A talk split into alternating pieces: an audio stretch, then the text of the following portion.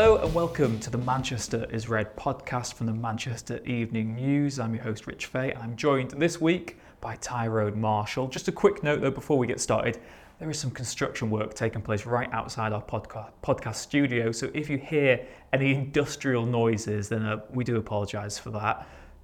Any industrial language as well, Tyrone, that is forbidden on today's podcast. There was some industrial language when Alejandro Garnacho took that over a kick. in the Yeah, there was, was? I mean, minutes. I mean, that's the place to start, isn't it? We'll go to what United's win against Everton in detail, but it is all caveated by what happened after two and a half minutes. Garnacho's goal. Can you imagine? I mean, for you, where does that rank? Is that the best overhead kick you've ever seen? I think from sort of a modern point of view, we put it with Rooney against City, Ronaldo against Juventus, Bale against Liverpool, Garnacho against Everton. Though I mean, the angle, he's far, he's basically on the edge of the box. Yeah, it, it was just it was everything about it was beautiful, wasn't it? It was. You know, I, I've written a piece this morning and I was kind of comparing it to Rooney's and. Rooney's was like it was it was classic of Rooney, wasn't it? It was an angry overhead kick, Yeah. like Shinned an it. aggressive overhead kick. He did shin it, like the celebration was aggressive. It was just pure like unfiltered Rooney, whereas that kind of felt like unfiltered Garnacho. It was like balletic, wasn't it? In the way the way the way he got up, it was a proper overhead kick. You mentioned Bale's there, that was like it, it, the, the occasion for Bale to Champions League final was amazing, but it was like kind of almost like a hooked over his head, wasn't it? Whereas Garnacho's was like technically Yeah. beautiful, like I- it was beautiful to look at. I do think there's something. I'm not quite sure what the point is, but Ronaldo. I mean, Bale maybe not as much. Kind, kind of though, but those Rooney, Ronaldo, Bale, they're all at the peak of their powers at that point. This is a teenager Yeah, sort of announcing himself a with coming a, out moment. because everyone had seen, everyone who comes to United knows how good Garnacho can be, but he's had moments, hasn't he, on the first team scene? And you know, ironically, he gets man of the match. He doesn't have the, the complete performance. He, I think Mainoo's we'll get onto as the better player on the day, but for a youngster to actually produce that, you could see Luke Shaw's reaction, you could see everyone's reaction. They were just shocked and stunned. We know this guy's special, but Jesus, Yeah. he is really special because there's been moments, haven't there, where we've looked at Garnacho and said, well, he doesn't really play that well from the start. He's probably been the United's best attacker for the last month or so, actually, but he's never really had that moment yet, has he, on the first team scene? I know he's had some good goals and some important goals, but that is that will send shockwaves across the world. That goal. Yeah, I mean that it'd be replayed everywhere. When the fact it's Man United as well that he's he's done it for it. It you know it would have broken what's left of social media on Sunday. It was like a him announcing himself. I mean, he's, he has scored some great goals and some really important goals. We probably want, in a way, we forget how young he is. I mean, he's not even 19 and a half, I don't think, yet. You know, he's still very, You can tell someone's young when they call themselves 19 and a half, can't you? yeah, yeah. I've called him that to be fair. I don't know if he's going around saying he's 19 and a half, maybe. Um, but it's just to show like how young he is, really. That he's only, um, you know only turned 19 earlier. 19 than and a half, isn't he? 19 Yeah. and a half. And he's 19 until he's 20, and it's. Um, but we still we want more from him. We want him to influence games more, to influence games constantly, to score more goals. And you know we- we've spoken at length at this podcast this season about the lack of goals from attacking areas and how they all need to do more.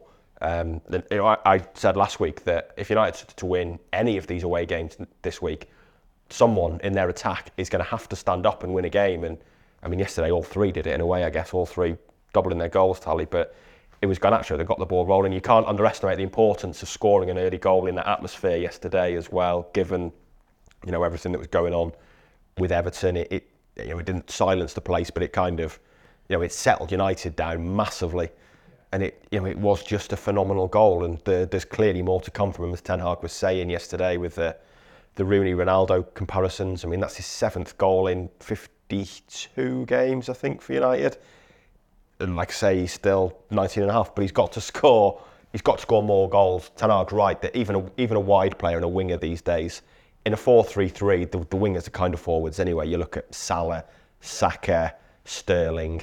You know these wide players have got to score. Yeah, 20. gone are the days where you just whip crosses in. Yeah. Now you're expected You to. expect to score. You've got to do that. score. A winger for Man, a wide player for Man United in 4-3-3 has got to score 20 goals a season. I think 15 to 20 goals a season, and that's what he's got to get to. He's got to add in regular goals and tap-ins and easy goals with the spectacular. But we know there's a, you know, we knew there was a hell of a player there, but that was just a reminder of what a special talent he is. There was a nice moment after the game actually where we were in the mix zone. We spoke to Bruno Fernandes, but as the players making their way out, James Garner, who used to play for United, was there having a catch up with some of the United staff. And when Garnacho came past, he just went, "Where the hell did that come from?" he's like, "He's like, I know Garnacho is good, but that is that's a very special goal." And yeah, you mentioned a good point there that the goal did sort of stun Goodison Park because you know it was.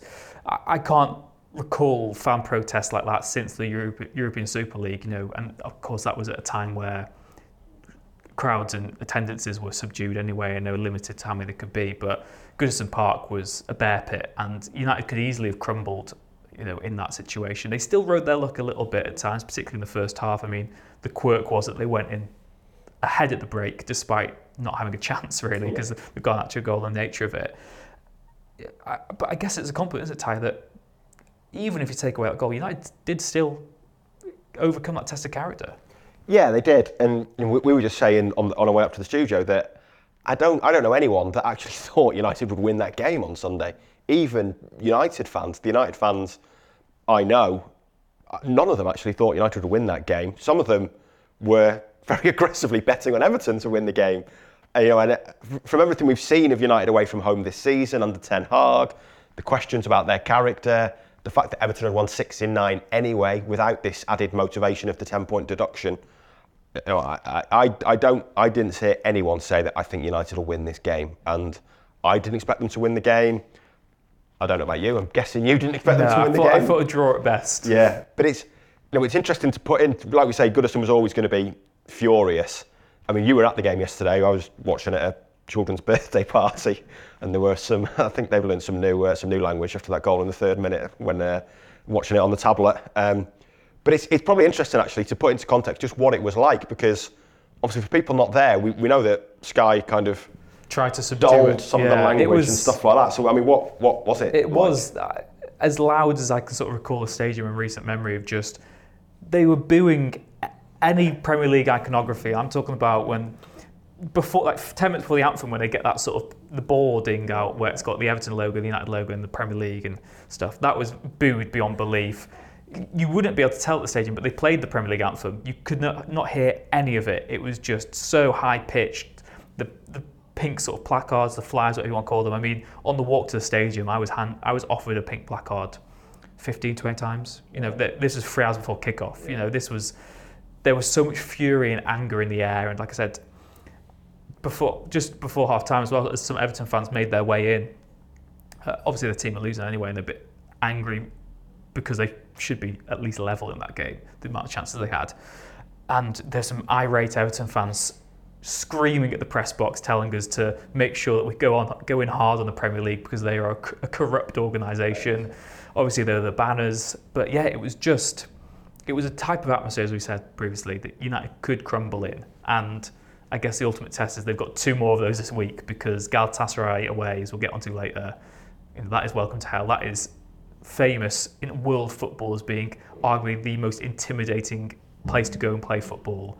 And then Newcastle on a Saturday night, who've just beaten Chelsea 4 1. This is a real test of character. But yeah, Goodison Park, I didn't quite know what to expect, but there was a lot of angry Evertonians, and they were even angrier by full time because you know they went out with a, with a whimper really, and that's credit to United. And it's also credit, moving on nicely, to Kobbie Mainoo, who United fans have been crying out to see for a long time. We always knew he was good.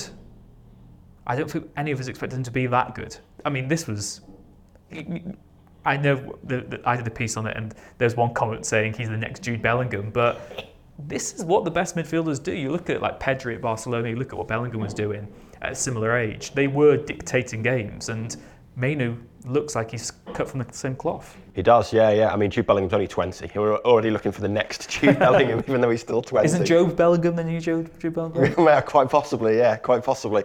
Um, yeah, I mean, a, a, phenomenal performance. And like we say, that to show that character in, in that atmosphere and that environment is incredible, really, on your first first Premier League start. Yeah. Um, He'd only ever started against Charlton before in the yeah. League Cup, and yeah, you wouldn't be able to tell. No, exactly. And it was clear in pre-season that Ten Hag really liked him. And yeah. you were there for that Real Madrid game, weren't you? Where yeah, when he got Ten Hag effectively played like his strongest team, yeah, didn't he? And yeah. Mainoo started. Mainoo started and then got injured very early. And when, when he started in that game, all kind of building up to that game, you could sense and what you were hearing, speaking to people on, you know, the great thing on tours is that you get so much more access than you do over here, and speaking to people a bit more closely associated with it, just a bit more relaxed environment in, in a way on tour. And everyone was saying Ten Hag loves him, you know, Ten Hag loves Kobbie Mainoo. And we've said we've said a lot on this podcast how Ten Hag is, is being pretty ruthless with the academy, which I think is partly driven by FFP and things like that, but also just by the sense that if you're now 20, no, 19, 20, and you're not competing for a first team place at United, then there's no point in being at the club. So, you know, Zidane Iqbal's a classic example. Sell him. Sell, um, you know, Garner last year, Charlie Savage. Well, that's the thing. but The, the easy narrative on Sunday would have been Mainoo, Mainoo is anonymous and James Garner wins again for Everton, and then you're saying, has he made the right decision? But like you said, Reversed. Yeah, the, the, the, the word for United's always been that look, Ten Hag is ruthless. He wants more cohesion between the first team and the academy, but he does want it to be that look, if he wants to get into the first, sounds like I'm getting broken into here by this. Under attack. yeah, but basically saying that you know, if you aren't good enough, there is literally no point giving you that chance. And I suppose there's been criticism in the past that some United managers have almost given token debuts to young players just because they're from the academy. And United have this illustrious history and they've got this incredible record of having academy players in the first team, and that's not to be sniffed at. The majority of them are there on merit, they deserve it. But there has always been a feeling that just because someone's from the academy, they're getting a, ch- a chance that someone else perhaps deserves. But certainly for Ten Hag, you look at the two youngsters who've, who've had a chance, Garnacho and Mainoo, and they're the two standout players. Yeah, absolutely. And it, it, it does show that, yes, he's being ruthless at, at that kind of age bracket, but he's also saying if you are good enough, then you are going to get chances. We've you know, we've kind of seen it with Dan Gore as well, who, who is highly rated and has had some first team exposure. Um, and you know, we, we, were, we were talking last week saying, oh, you know, Kobbie Mainoo back fit, how, how close does he get? There's so many injuries in midfield and I don't think any of us actually expected him to start. I think we all thought it'd probably go with, you know, Amrabat and the only three fit senior midfielders. Really, I don't think any of us expected to see Kobbie Mainoo on that team sheet. But it shows the faith he has in him. Like I say, he was really good in pre-season. Being in that team against Real Madrid was a huge statement of intent. And I it, it you'd want him in the team the rest of the week. I think. I've got to ask this that even when fully fit, what I mean, Mainoo has taken his opportunity with both hands there as he could have done against Everton, but obviously you're only as good as your last game. If he gets another chance this week, he needs to now back it up again. When Eriksen's back, when Casemiro is back, when Mount's back, do you still think Mainoo's going to get chances?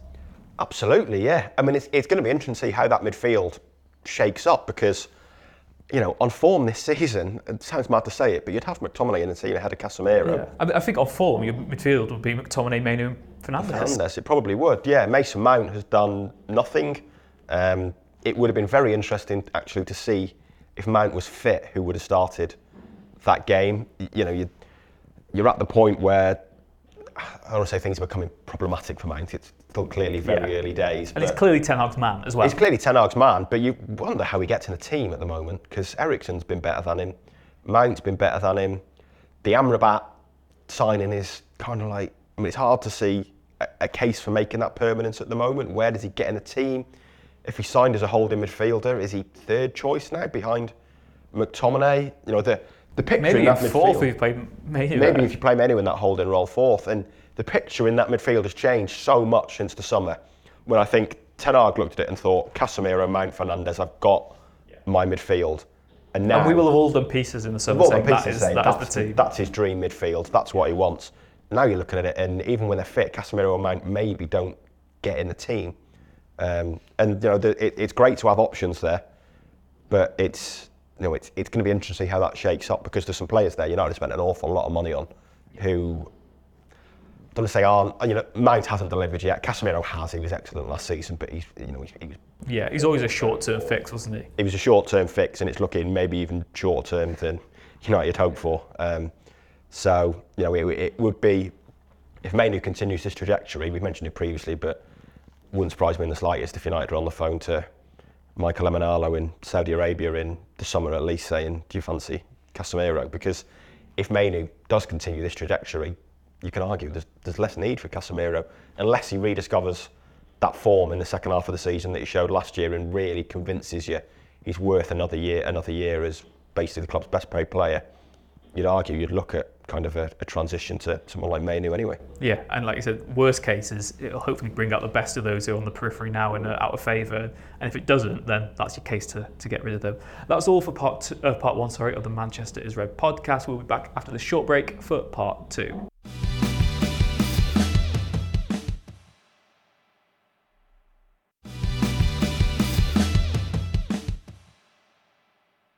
Welcome back to the Manchester is Red podcast. We've spoken Garnacho, we've spoken Mainoo.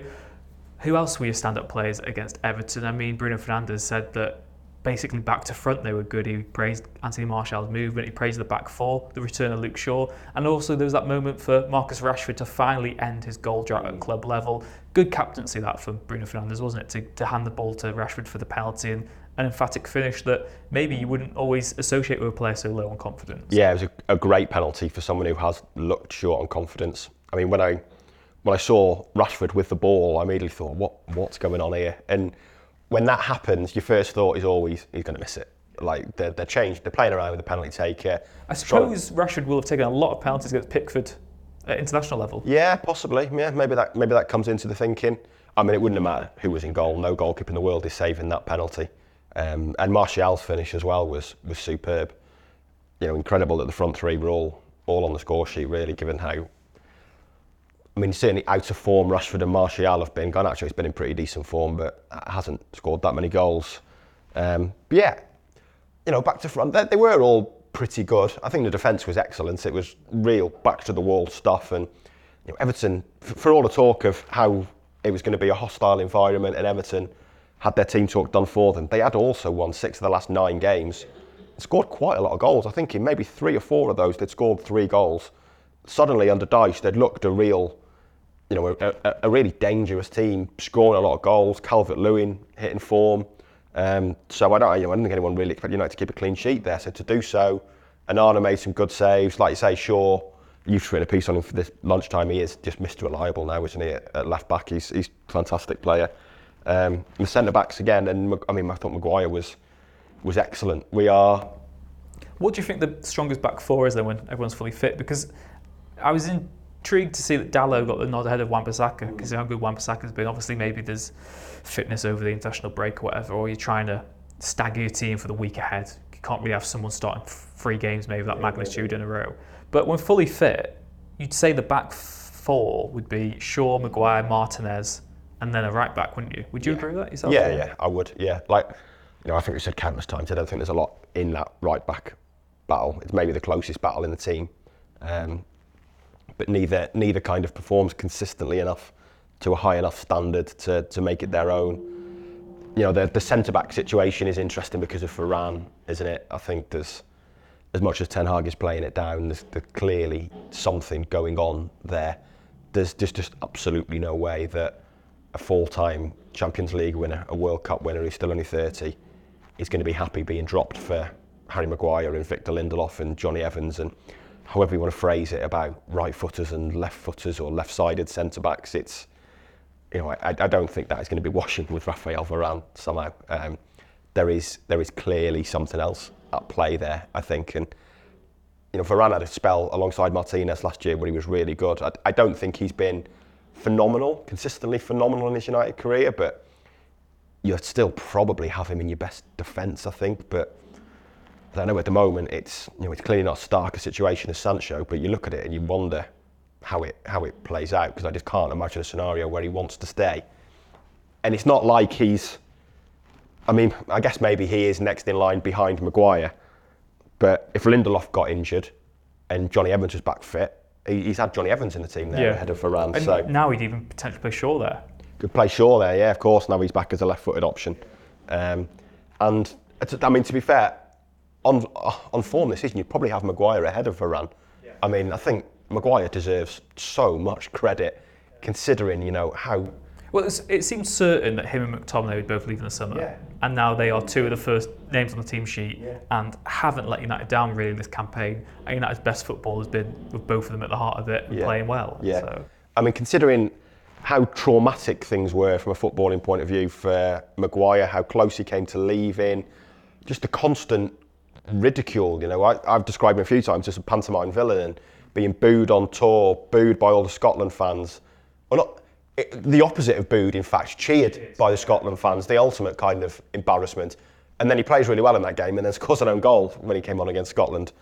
The Arsenal fans cheering when he came on Yeah. in that game at, at the Emirates. And it's kind of, it, it's weird behaviour, but it showed kind of what he'd become, this laughing stock of a figure.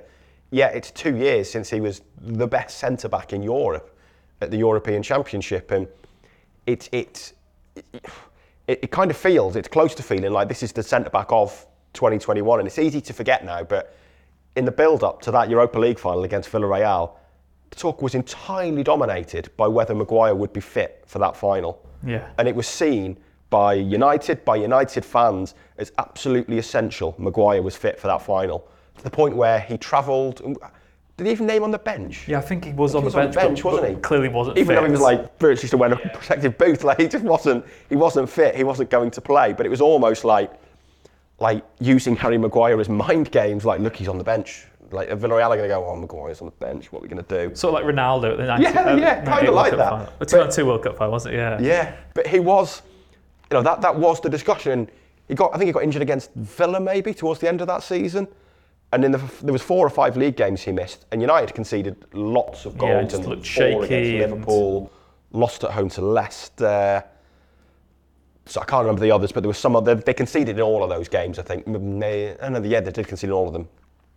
And defence looked just shaky, and you thought they need Maguire back. They need Maguire fit here, which seems mad to think now, given how quickly post Euros things went off the rails for him. But yeah, I just think he, he deserves so much credit for the way he's he's come back from that because it, you know, it must have been difficult for him going onto a pitch knowing that he's getting ridiculed when you're in that, that sort of form. When you know when when you're It's trying to. also, it's also the fact that if anyone else makes a mistake, it's oh, it's fine. But if Maguire makes a mistake, it is just torn apart. It is you know looked at so so closely, and it's just the scrutiny he's under compared to any other United player is is incomprehensible, really. And like you said, it's it is staggering that he's come through all this and is now playing as good as he ever has done, really, for United. It's hats off to Absolutely. him. Like, Yeah, I think- incredible. No, I think enormous deserves enormous credit for it, and to, to to be trying to rediscover that that form and that confidence and that belief in yourself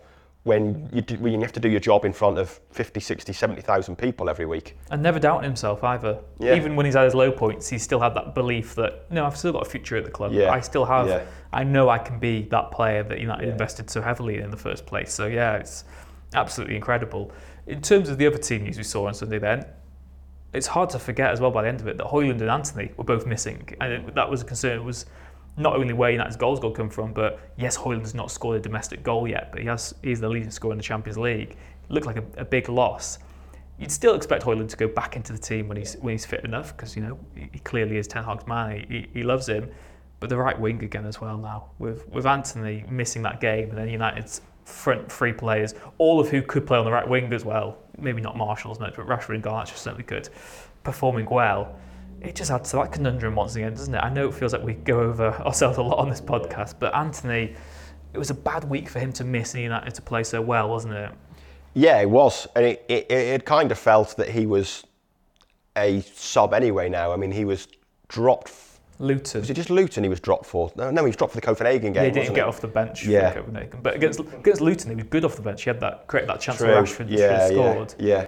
He'd just been so bad in the run up to that Copenhagen game that it, it felt it was no longer plausible to actually pick him. And yeah, I, I- think, you know, looking ahead to Wednesday, you'd have, whatever Antony's situation is, you'd have Rashford and Garnacho on the wings. Um, it's, you know, it, it's difficult to see a route in for Antony at the moment. He has just been so poor. I mean, this season he's been he's been even worse than last season, and there is the very occasional moment from him. Like you say, he was decent off the bench against Luton, but he just had, he, he doesn't look a natural fit to this team for me. And I just I don't I don't know why he was signed when Ten Hag is now talking about being the best transition team in the world and playing on the break. He's not a winger to play on the break. He hasn't got the, the pace or the directness, I don't think, to to do that. It just doesn't it doesn't come naturally to him. Um, so I think for the way for the way United are playing at the moment, maybe Ten Hag wants to develop them, and I think he clearly tried to do that at the start of the season, and it, it didn't work, and had to go back to basics a little bit. But for the way this team's set up at the moment, I, I don't think Antony would really have a role. in Yeah, that he sort of three. contradicts everything else they're trying to do, doesn't he? And he slows it down. He's, like I said, it's not a criticism of his style of play because he. That, I think there is a way where almost if a team was like built around him, you could make him be very good, mm. But he'd have to sort of be the star man. And now he's just part of the supporting cast for the other headline names. And yeah, you can't really have any passengers, can you, at United? And it just seems like, like you said, just never, never fit. And I can't. I mean, maybe he'll do a Maguire and prove us all wrong, but I just cannot see it ever really working. No. And again, like you said earlier, the expectations of a winger for United are to score 20 goals a season. Yeah, yeah, and it's you know I, I look at it. I've look, I looked at I did a piece this, looking at all the goals he has scored, and all of them are either but basically getting the ball in the final third. Is either making a run into the area to get onto a pass, like the the Arsenal goal on his debut, the Everton goal, or he's getting the ball in the inside right channel, kind of facing goal, 25 yards out, taking a touch inside, like at City, getting the shot away.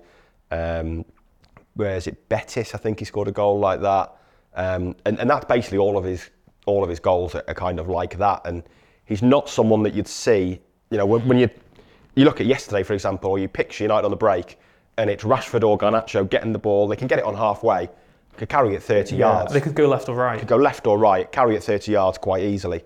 You don't you don't see that with Antony if you're getting the ball on the halfway.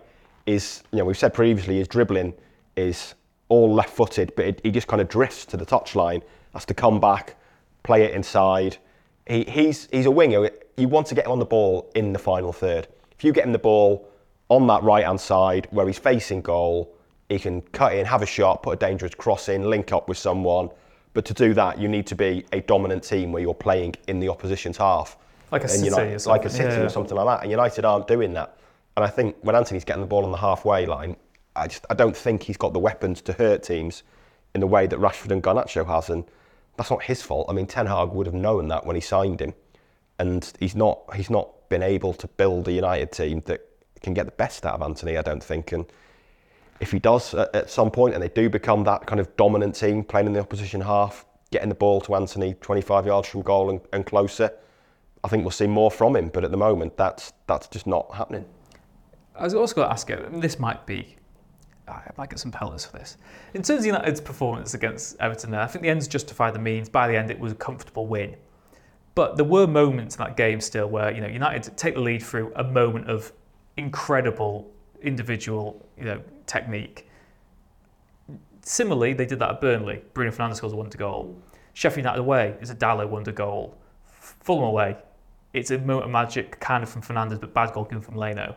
United is still predominantly a moments team, aren't they? And against Everton, first half they didn't create a chance, but were winning 1 0.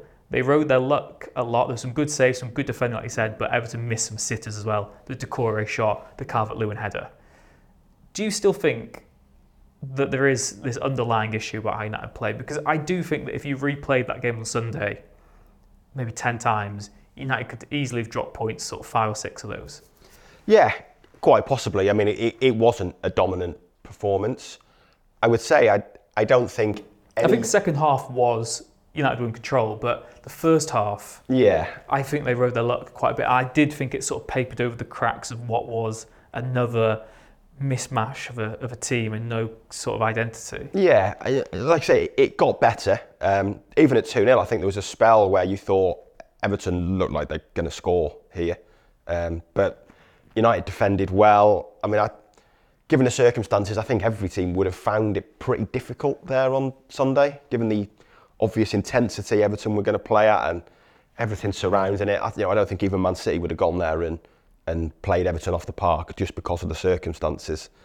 I think you know you you have to say it's a, a huge win. There was certain, there was elements of the performance that can be better. I think we've been saying that all season, but I don't know. I mean, I thought Ten Hag was very bullish on Friday in his in his press conference when you know we had the through the international break. They're the form team in the Premier League. You know they they were in the form team in the Premier League if you're basing that on performances, but Ten Hag seemed convinced that they were on the right track and you look at the league table now, I mean, they're two points behind Tottenham, and they're four points off the top four. I think things are looking a lot better.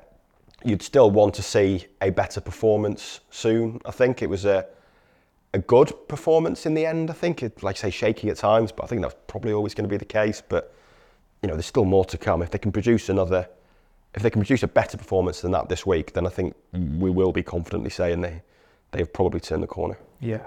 I'm being devil's advocate. I'll put it that way. But yeah, like you said, you need those wins to even build the momentum to then be able to dominate games anyway. I, I think we've said in the past that this ideology that a team will dominate every single game is just just it just it's not real. I mean, anyone watches City, watch Barcelona, watch Real Madrid, they don't dominate every single game for 90 minutes. It's No. just not a, a thing. So I think I think they'll take more from that win than any other league win this season.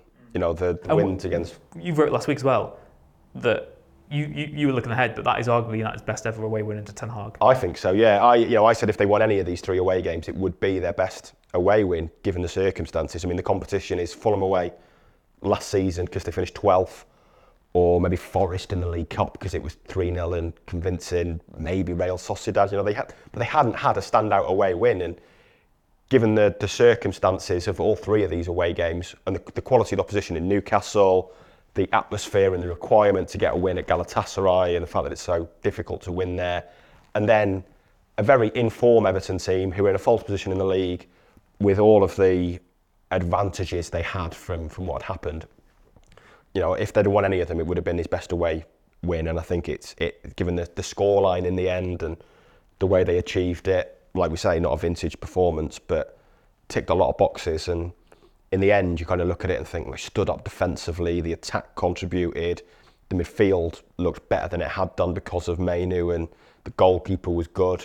You know, in the end, you can look at every area and think, they've that you know, goalkeeper, defence, midfield, attack, it all took a step forward yesterday.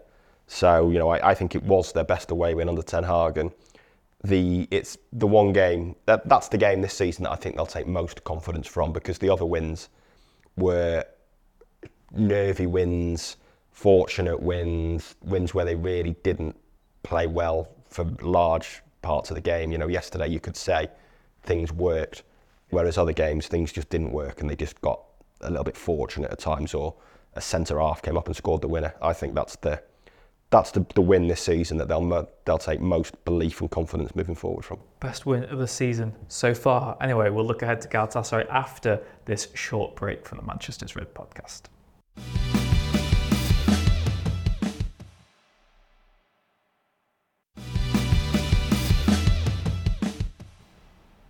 Hello and welcome back to the final part of the Manchester is Red podcast. We've spoken about Everton.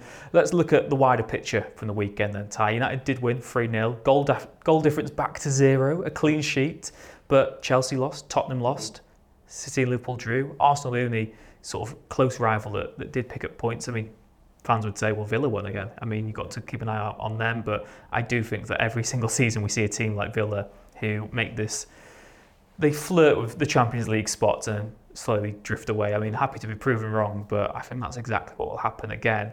So for United all around, it is a pretty good weekend. I mean, obviously if Arsenal had, drawn as well, it would have been ideal, but United would be feeling quite confident, and I think they'll be feeling confident of a top four finish again. I mean, they're right. They're right in the picture of a top four finish, aren't they? It's you know we had the conversation earlier in the season when they were playing badly, when they were losing games, and we were talking about top four odds. And at one point, they were the eighth favourites, I think, for for top four. You had the the top three and Tottenham above them, but you had Chelsea was similar to them, but Villa were more. Villa, I mean, Villa still might be to be fair the way they're playing, but Brighton were above them in the betting odds.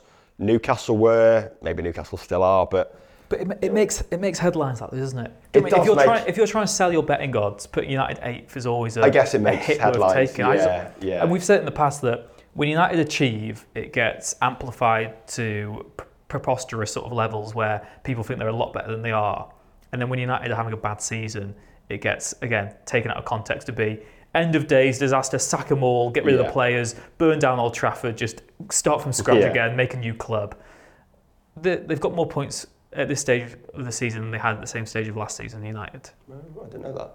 So for a crisis club, they're not doing too bad, are they? They're not. No, no. I mean, they started last season in crisis as well, to be fair. Um, but no, they're they're not, and they are right back in that picture for top four.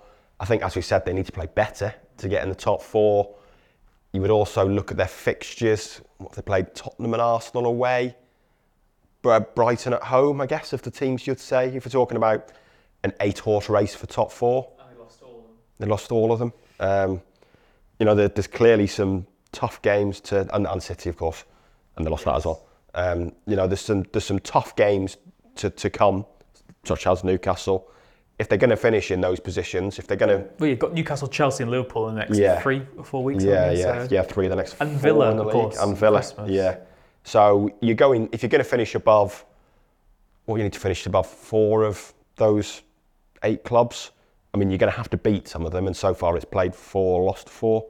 So they're going to need to put together a performance to, to beat a Villa, to beat a Liverpool, to beat a Newcastle, to beat Chelsea. Um, you know, we've not seen that this year. They've lost. I mean, they've lost all of those games pretty, pretty comfortably. I guess I could argue Arsenal was very tight at the end, but I think they've, they've lost all of them on merit. Um, so they, they need to play better. They need to produce a big game performance. But if you look at the table and only four points off top four after what 13 games now, given the situation maybe six weeks ago, I think that's that's acceptable. and Um, the injury situation. the injuries as Has always been a caveat where I- it's a factor. It's not for me. I don't think you can always say it is the main factor because fundamentally, even United, even an injury-stricken United side should be doing better in matches than they have been doing, and it's sometimes been a convenient excuse. But we did see at Everton that having someone like Luke Shaw back makes a huge difference. But that is still an injury-stricken United team at Everton, so you can't then say, "Well, we've got players back now; it's all solved." I mean like I said, United are capable of that performance even when they've got players sidelined. But when they've got a close to fully fit squad, they could be a, a hell of a lot better, couldn't they? they Or could. could they be? Yeah, I mean, you know, it, it, it was interesting. Like I said, that, that's the best away win of the Ten Hag era, the best performance of the season for me. Not a single outfield player that Ten Hag has signed started that game. And if you, I mean, how many, is a question for you, how many of Ten Hag's signings would get back in the team? If everyone was fit again next week, how many of Ten Hag's signings would you put back in the team? Two, probably. Martinez and Højlund. Yeah. Yeah, same here. Um, which is, is damning in a way. For 400 million pounds spent. 400 million pound. And obviously the goalkeeper is, is playing really well at the moment. Yeah, fair play to him. Start, fair play to him. Casemiro was great last year, maybe that formal return. But beyond that, you'd say, it, like I said, it, it would be Martinez and I guess Højlund are the only spell two. it out then. When fully fit, and, and it's the caveat on when fully fit, but using current form. What would your what would your strongest United eleven be? Because again, you made a good point there that while we keep on saying that the injury situation has been a problem, there's been so many times this season where we've said, look, when Antony's back fit, he can be the solution, or when Casemiro's back fit, he can be the solution. He comes back against Newcastle, he's bad for 45 minutes, goes off injured. When Varane's fully fit, he can be the solution. But the fact is that you keep on identifying these injured players as the saviours, and then until they kick a ball, and they obviously aren't the saviour. So I do feel that a lot of United's, uh, sure, I think is maybe an exception to it, but a lot, and, and Martinez, even before the injury, he wasn't that good in the first few games of the season. But you, you keep on saying they are saviours because they're not playing at the moment. So right now, what would your strongest sort of United 11 be back to front? Probably Onana. I- I'm not really fussed on the right back. Maybe Dalot, I guess. Yeah, flip a Um, coin. Yeah. Um, Maguire, Martinez, Shaw, McTominay.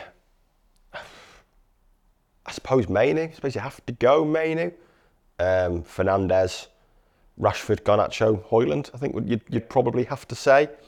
I mean, we're, we're judging players and saying only two of his signings would get in based on this season's form. We've not seen enough from Mount. We've not seen enough from Amrabat. Um, not seen enough from Casemiro this this year. On last season's form, clearly he would be in that team. Eriksen's looked okay. he? Eriksen's done all right this year. I mean, if you were taking Mainoo out, you'd put Ericsson in at the moment. So that'd be, that'd be free. So that'd be three. Keep us a yeah. Um, but you know, I mean, Malacia has never got close to to Shaw. Um, Antony, like we say, just I I don't really see the point of it. Um, I guess you excuse Reguilon as a as a loan sign in. Maybe Jonny Evans you can excuse. I don't think he was signed to play in the team, was he? Um, but you know, he spent a lot of money, and uh, at the moment, a lot of these players you're looking at thinking there's they're on form, they're not getting in the team. Like it, maybe maybe he does throw Casemiro back in in January because he's Casemiro and what he did last season. But it's hard to find a path for Mason Mount to get in the team at the moment, for example. I think that's the worry for me. Is I think if you put it out on like a spreadsheet, the most underwhelming signings so far, take Højlund out of it because you know, it's unfair on him really, but are the most expensive ones. Yeah. And then the ones who are lower to the bottom are probably Martinez, Onana, yeah. in terms of transfer fees actually paid. Yeah, yeah. And like I said, I don't want to keep picking on Mason Mount when he's injured and mm.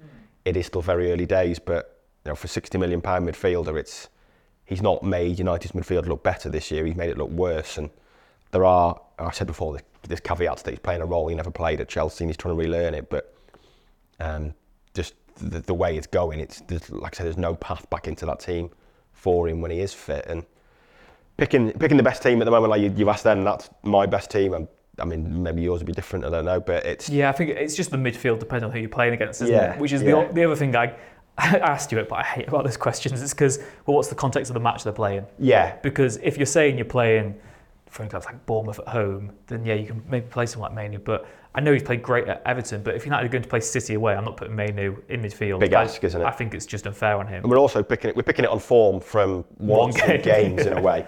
And we've got Maguire and McTominay in there, who Ten wanted to sell both of them in the summer. In a way, it kind of shows how much this team has regressed. It also shows in a way, also, that yeah, they're in. That's what I meant in terms of in part two is that I still don't know the tactics of this United team because if if you said how does a Ten Hag team play, it's not how that team played at Everton, No. but they still won three 0 And the other caveat, which I've already forgotten as I was speaking about it, was it was uh, just maybe sort sort of that in terms of United's identity, isn't it? It's like what is it they're still trying to do? Because there comes a point where Maguire and McTominay have been excellent, but ultimately. Are they still players who can play the way Ten Hag wants his team to play long term? Yeah. Well, I guess the question is, what team does Ten Hag want to pick? And I don't think. I mean, may, maybe Maguire, but I don't think he would want to pick a team with Maguire and McTominay in it. If you know, if everyone was fit and things were working. Yeah, well, I guess I that's the he would yeah, want them in the that, team. that's the, the point I forgot I was making, which is helpful. Was about United's plan, and it's, it's it's still the evidence that even at their best at the weekend, that is evidence that Ten Hag's long-term plan is just not working because it was none of his outfield signings, and it was playing a way that he didn't want his team to play, using players he wanted to get rid of. Yeah. So it's what is what is the actual plan here? Yeah, well, it's no. I mean, I guess they have regressed, but it, it is a sign of regression. That it is, you know, it's back to Solskjaer era stuff, isn't it? Maguire and Lindelof at the back, Shaw and Dalot or Shaw and Wan-Bissaka as as fullbacks, and you know, full credit to Maguire and especially Luke Shaw, who, as we were talking about earlier, is arguably one of the best two or three left backs in the league at the moment, and is Mr. Consistent for United. But then McTominay in midfield. In Martial and Rashford. Even Martial and Rashford, yeah, and you know Martial was in there because of a Højlund injury, but But you're, it you're was that was a two- Solskjaer team. Yeah, basically. two players away from Solskjaer team playing Solskjaer football. Yeah, yeah. So it does show that, and I, you know, I don't say maybe you do give Ten Hag credit for accepting that, for accepting things aren't working, accepting injuries have been a problem, and finding a way to win a game. Because we're saying that's a Solskjaer team, but a Solskjaer team lost four 0 at Everton. Um, so, and they did, you know, they did win there. Excuse me, I think three one the year after maybe after that game in Istanbul. But you know, the the the Solskjaer team, that's a Solskjaer team playing better than or producing better maybe than they often did under Solskjaer. But it does show that it, it's almost back to basics, isn't it? That and maybe it's good that he's gone back to basics. They've got five wins in six. I think the that's the point, itself it? That maybe. United did try to run before they could walk. Possibly, and yeah. To be able to implement your style of play, you need that confidence first and that momentum. And to build that momentum, you need to revert back to basics to get gritty wins, just get the confidence flowing, get your clean sheets, go up the form table, and then you can start to ask players to do things a little bit differently. So the real test would be later this week, and that brings us on to Galatasaray. Obviously, team news will caveat any sort of predictions for it, and of course, we'll bring you all the coverage from Ten Hag's press conference, which is on probably early Tuesday morning, late Tuesday morning. I think I it's think 11:30 Yeah, I think open training's about quarter past nine or Yeah. something. So we'll bring you all the coverage from Ten Hag's press conference. He will be joined by a player as well, due to UEFA rules, and hopefully get some team news there, the likes of Antony and Højlund updates on them. Would you change anything then for midweek from what you saw at the weekend? I mean, do you stick with Mainoo? Yeah, I think you For United, probably do. arguably the biggest game of their season. Their season could hinge on Yeah. what happens I guess the only question would be his match fitness. Obviously, he got that injury in July against Real Madrid. Yeah, it would have been July. That was his first game back. Don't think he played before then, had he? Don't think he'd come on anywhere. Um, would have presumably played that behind closed doors game in in the international break. But is he fit enough to go again in another energetic, difficult game? I guess that's the one question mark. But if he is, you'd probably play him. Højlund, I guess, is maybe the the one that you bring him in for Martial, but you know Martial's just scored. If, if there's ever a time to keep Martial on the team, it's probably now. Um, but Ten Hag did say on Friday that Højlund had trained and was they were going to judge on Saturday that he's fit for Everton, so that'd make you think he'll be fit for Wednesday. Yeah. Um, so I, I, think that's the decision. That was the, the other caveat that we mentioned earlier that there's three massive games this week. So I think sometimes you need to be like, well, Højlund could play against Everton if we need him to, but let's not risk him because we've got two more massive games. So even if we lost against Everton, we've still got two more we want to win. So I think sometimes you've got to just give a player a rest. And I guess that's maybe even encouraging if that is the case because we've said in the past that United have often been guilty of throwing players back in when they're undercooked and it can make things worse. We saw Casemiro against Newcastle comes back in from, from that suspension. Was it a suspension he'd had in that game? Yeah, I think so. And he came back in, or was it an injury? I can't quite recall. But he comes back into the team after 45 minutes. He's injured, and that's him out until after Christmas. I mean, you need to ease players back into football sometimes, and United haven't always done that. So that was encouraging to see. But yeah, I think I agree with you. You know, Højlund or Martial is the maybe the only change we'd say. Maybe Yeah. right back as well. Right like we back's said- the one I guess he might look for you know, a bit more defensive quality maybe. I think you know, I thought United were the better team at home against Galatasaray certainly for 70 minutes, but they they were they look quite dangerous going forward at times. They've got quite a decent attack, um, so maybe you want one one Basaka in. I mean, it, I guess it depends. I'm not sure which game you prioritise, but and we, we were just talking downstairs, and I said if they win another away game this week, it's going to actually be if they win two of those three, I think that would have been a hugely successful week. But I guess you look at it, it depends. Or Which they- one? I was going to say, I, I said if they draw one and win one, it's a hugely successful week. But if they draw tomorrow, oh, it, doesn't, it doesn't matter if they draw or lose tomorrow. They've got to win, haven't they, to stay in the Champions League? So, you know, if they win tomorrow and lose at Newcastle, yeah, I think that's still a pretty good week. If they win tomorrow, then it's almost a free hit at, at Newcastle. Yeah, although the questions will then be asked at Newcastle of why United's still so bad against the good teams. Good teams, I guess. And yeah. I think it will also, I, I think as well to come full circle, the Everton win in isolation was, was good. But if the problems continue and they aren't, they've got no identity against Newcastle and they get brushed aside, then the Everton away win doesn't look like the best away win under Ten Yeah. anymore because Everton. you want to build on that with a performance, I guess, in one of these two games, don't you? And That's the challenge. yeah, for all that we're saying, Galatasaray away difficult. I mean, Copenhagen were 2 0 up there with four minutes to go, and all right, they got pinned back. Um, I think Bayern only won it fairly late on there. Um, so yeah, it's a difficult place to go, but teams can win there. But if they don't win, you know, if they win the two league games away from home this, this week, it's a great week.